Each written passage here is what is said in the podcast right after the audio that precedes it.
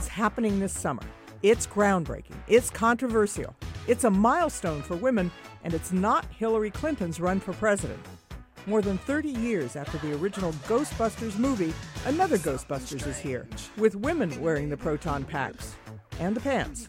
Rebecca Traister is a writer for New York Magazine whose best-selling book, All the Single Ladies, sizes up how women's lives have been radically reshaped in about the time it takes to say, boo. And here, she analyzes why the hate out there for the all-gal Ghostbusters and what it has in common with the national mood. It will haunt you every night. Whatever it is, no one should have to encounter that kind of evil. Except you girls. I think you can handle it. Oh, oh, good. Thanks. There's been an internet storm of reaction and some resistance to the upcoming all-female remake of Ghostbusters. Why? I truly cannot believe people are so angry that they are remaking this movie with women. And and I do, I, I guess I have some sympathy because I myself find myself being as a forty-one-year-old saying, oh, why are they just remaking all our old movies? I get some of the, why do you have to remake a beloved movie to begin with? And there was a comment that I saw that said that you're, you're ruining my childhood from a guy. Right, but so don't see the movie. I mean, this is the... I, to me, if if this were the only movie that were being remade, but it seems to me that, that remaking older movies is part of what Hollywood is doing at the moment. Um, playing on nostalgia, playing in, in hopefully, in in positive cases, I think, um, and, and I think this is something that maybe the Ghostbusters remake is trying to do, that there's a sort of commentary on the original in the remake that might add value or at least um, offer a different perspective. But in so many cases, classic movies are just being remade for the hell of it with, you know, with a new generation of of stars who play better to younger audiences. So if you're annoyed just that they're remaking movies, that's one thing. But the particular fury in this instance seems so directed at the fact that these previously male characters are now to be understood as women um, and to be and to be played by women. And I think I... can't believe that the anger is real. Part of me thinks it must be some internet hoax, that people would really be so distressed by this. But, of course, I know it's not. What could be the cause of this anger, apart from, gee, I really love this movie and now I'll never get it out of my head that you have chicks as Ghostbusters? We are a nation right now that is riven by resentments and fury um, about all kinds of pieces of social progress that are very slowly expanding opportunity for more kinds of people in the United States. This Ghostbusters thing is such a minor, certainly compared to the kind of anger and and rage that we're seeing expressed via the Trump candidacy or um, the violence, the mass shootings that we've seen enacted most recently toward at at in a gay nightclub and before that in a black church in Charleston at a Planned Parenthood clinic. Um, There are all those incredibly um, serious versions of that of that fury and that violent anger, um, and Ghostbusters seems a, a minor example of it. Um, but I think it's of a piece. There is so much resentment toward um, space that used to be occupied exclusively by white straight men, now being occupied increasingly um, by people who are not necessarily white or male or straight. Um, and I, so I think this is just one pop cultural example of what is a much larger uh, set of resentments and um, discomfort that the United States is experiencing as it slowly tries to expand its opportunities um, to more of its residents.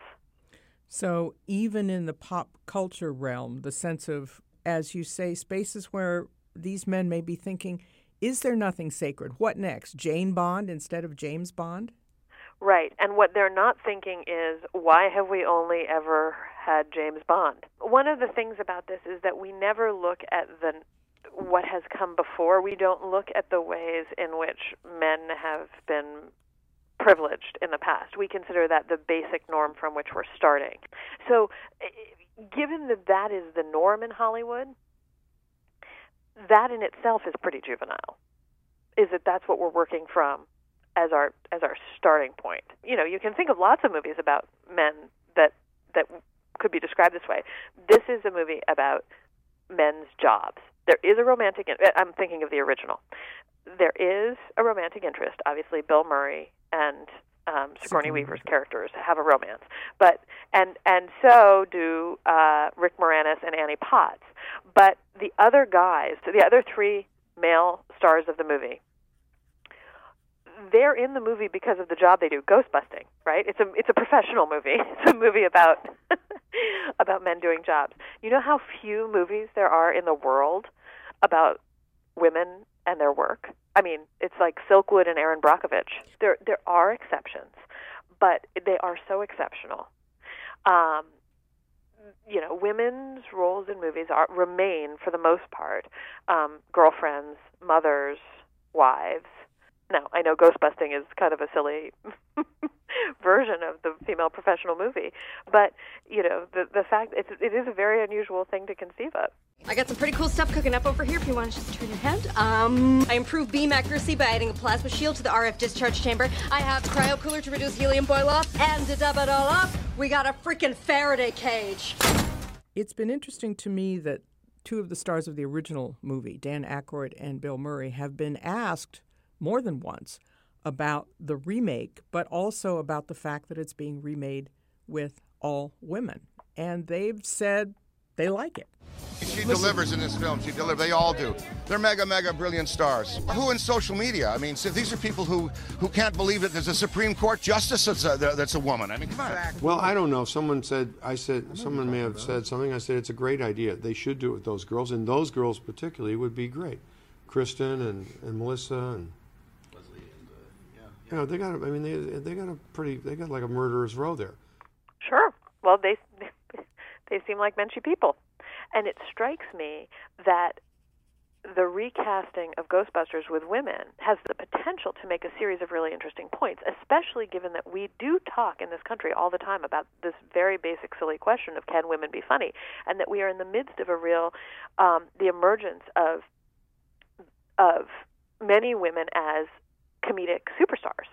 Being successful in comedy was very difficult for women for a very long time. And it's only recently uh, that we have gotten a crop of stars who we now consider very successful female comedians. Uh, and so, whereas the group of successful male comedians was well established. I mean, that's the group of guys who made Ghostbusters and Stripes, and I mean, these are these are guys who were the the Second City, Saturday Night Live group of men um, who made all kinds of very successful, very wonderful movies in the nineteen seventies and nineteen eighties, and nobody questioned their ability to make people laugh because they were men, and that was in an era when those questions certainly were being asked about women, and so I. I see the argument for taking one of those beloved male comedies and turning it on its head and reimagining it with a bunch of boisterous female leads. I do think of women comedians. Someone like Phyllis Diller comes to mind, but the women comedians, for the most part, were making fun of themselves for being ugly or undesirable, unlike right. women in comedy now who are very powerful and assertive, and there may be nothing more threatening than a funny woman. Well, this is this is one of the real innovations in, for women in comedy. Yes, there have been women in comedy. Moms Mabley um, was one of the earliest uh, African-American successful. Yes, she was an African-American comedian. Um, she often dressed up as an older, disheveled woman. Then you had Phyllis Diller, who was constantly making fun of her own looks and her own lack of sex appeal. That was part of her shtick. Um, and that began to change uh, really over the past few decades. I mean, somebody, Roseanne was a huge, um, groundbreaking comedian. Um, Margaret Cho, uh, Ellen DeGeneres. And then on Saturday Night Live, the era of Tina Fey and Amy Poehler, um, you know, it sort of helped to bring in an awareness of a new generation of of women comedians, often uh, women who were feminist in their comedy, uh, who were unafraid. This and this came from the genre of show that was emerging. Now you have women who are comedians who are slapstick comedians, pratfalling comedians. You have women who are feminist comedians who talk about politics and talk about race, women who use comedy to express their anger. And that's, I mean... there's a really strong connection between comedy and and fury. And and the cast of the new Ghostbusters is drawn from that generation where you, now the women aren't necessarily the exceptions to the rule anymore. They're part of the rule in comedy.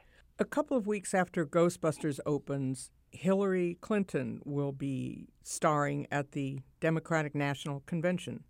Presumably, as we say at this point, the first woman to head a major party's national ticket and shoot for the White House. There must be some parallels going on here.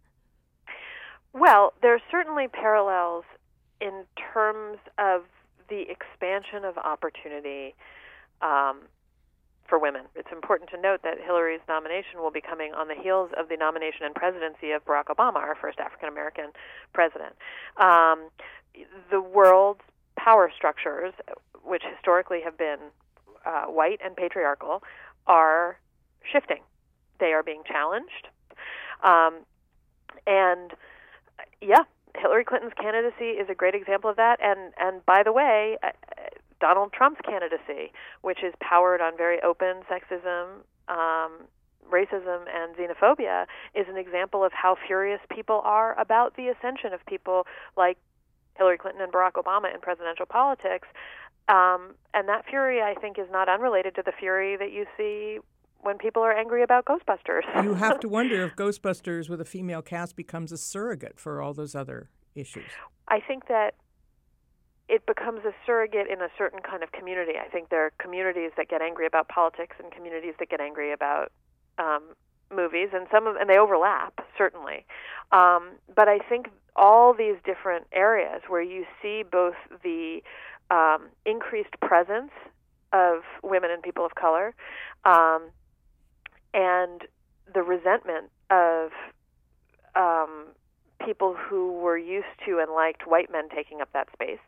And so, it, yes, it, it may be a, an issue of, of Ghostbusters being a surrogate, but I also think this is an these are um, widespread resentments, and they take the take lots of different forms. You have interviewed Hillary Clinton, spent time with her, written about her.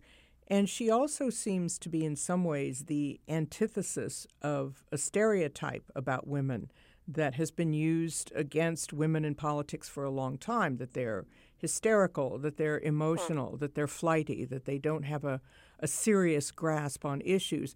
And Hillary Clinton uh, is seems to be none of those things, and maybe that's working to her disadvantage, just as the other stereotype has been used to other women's disadvantage.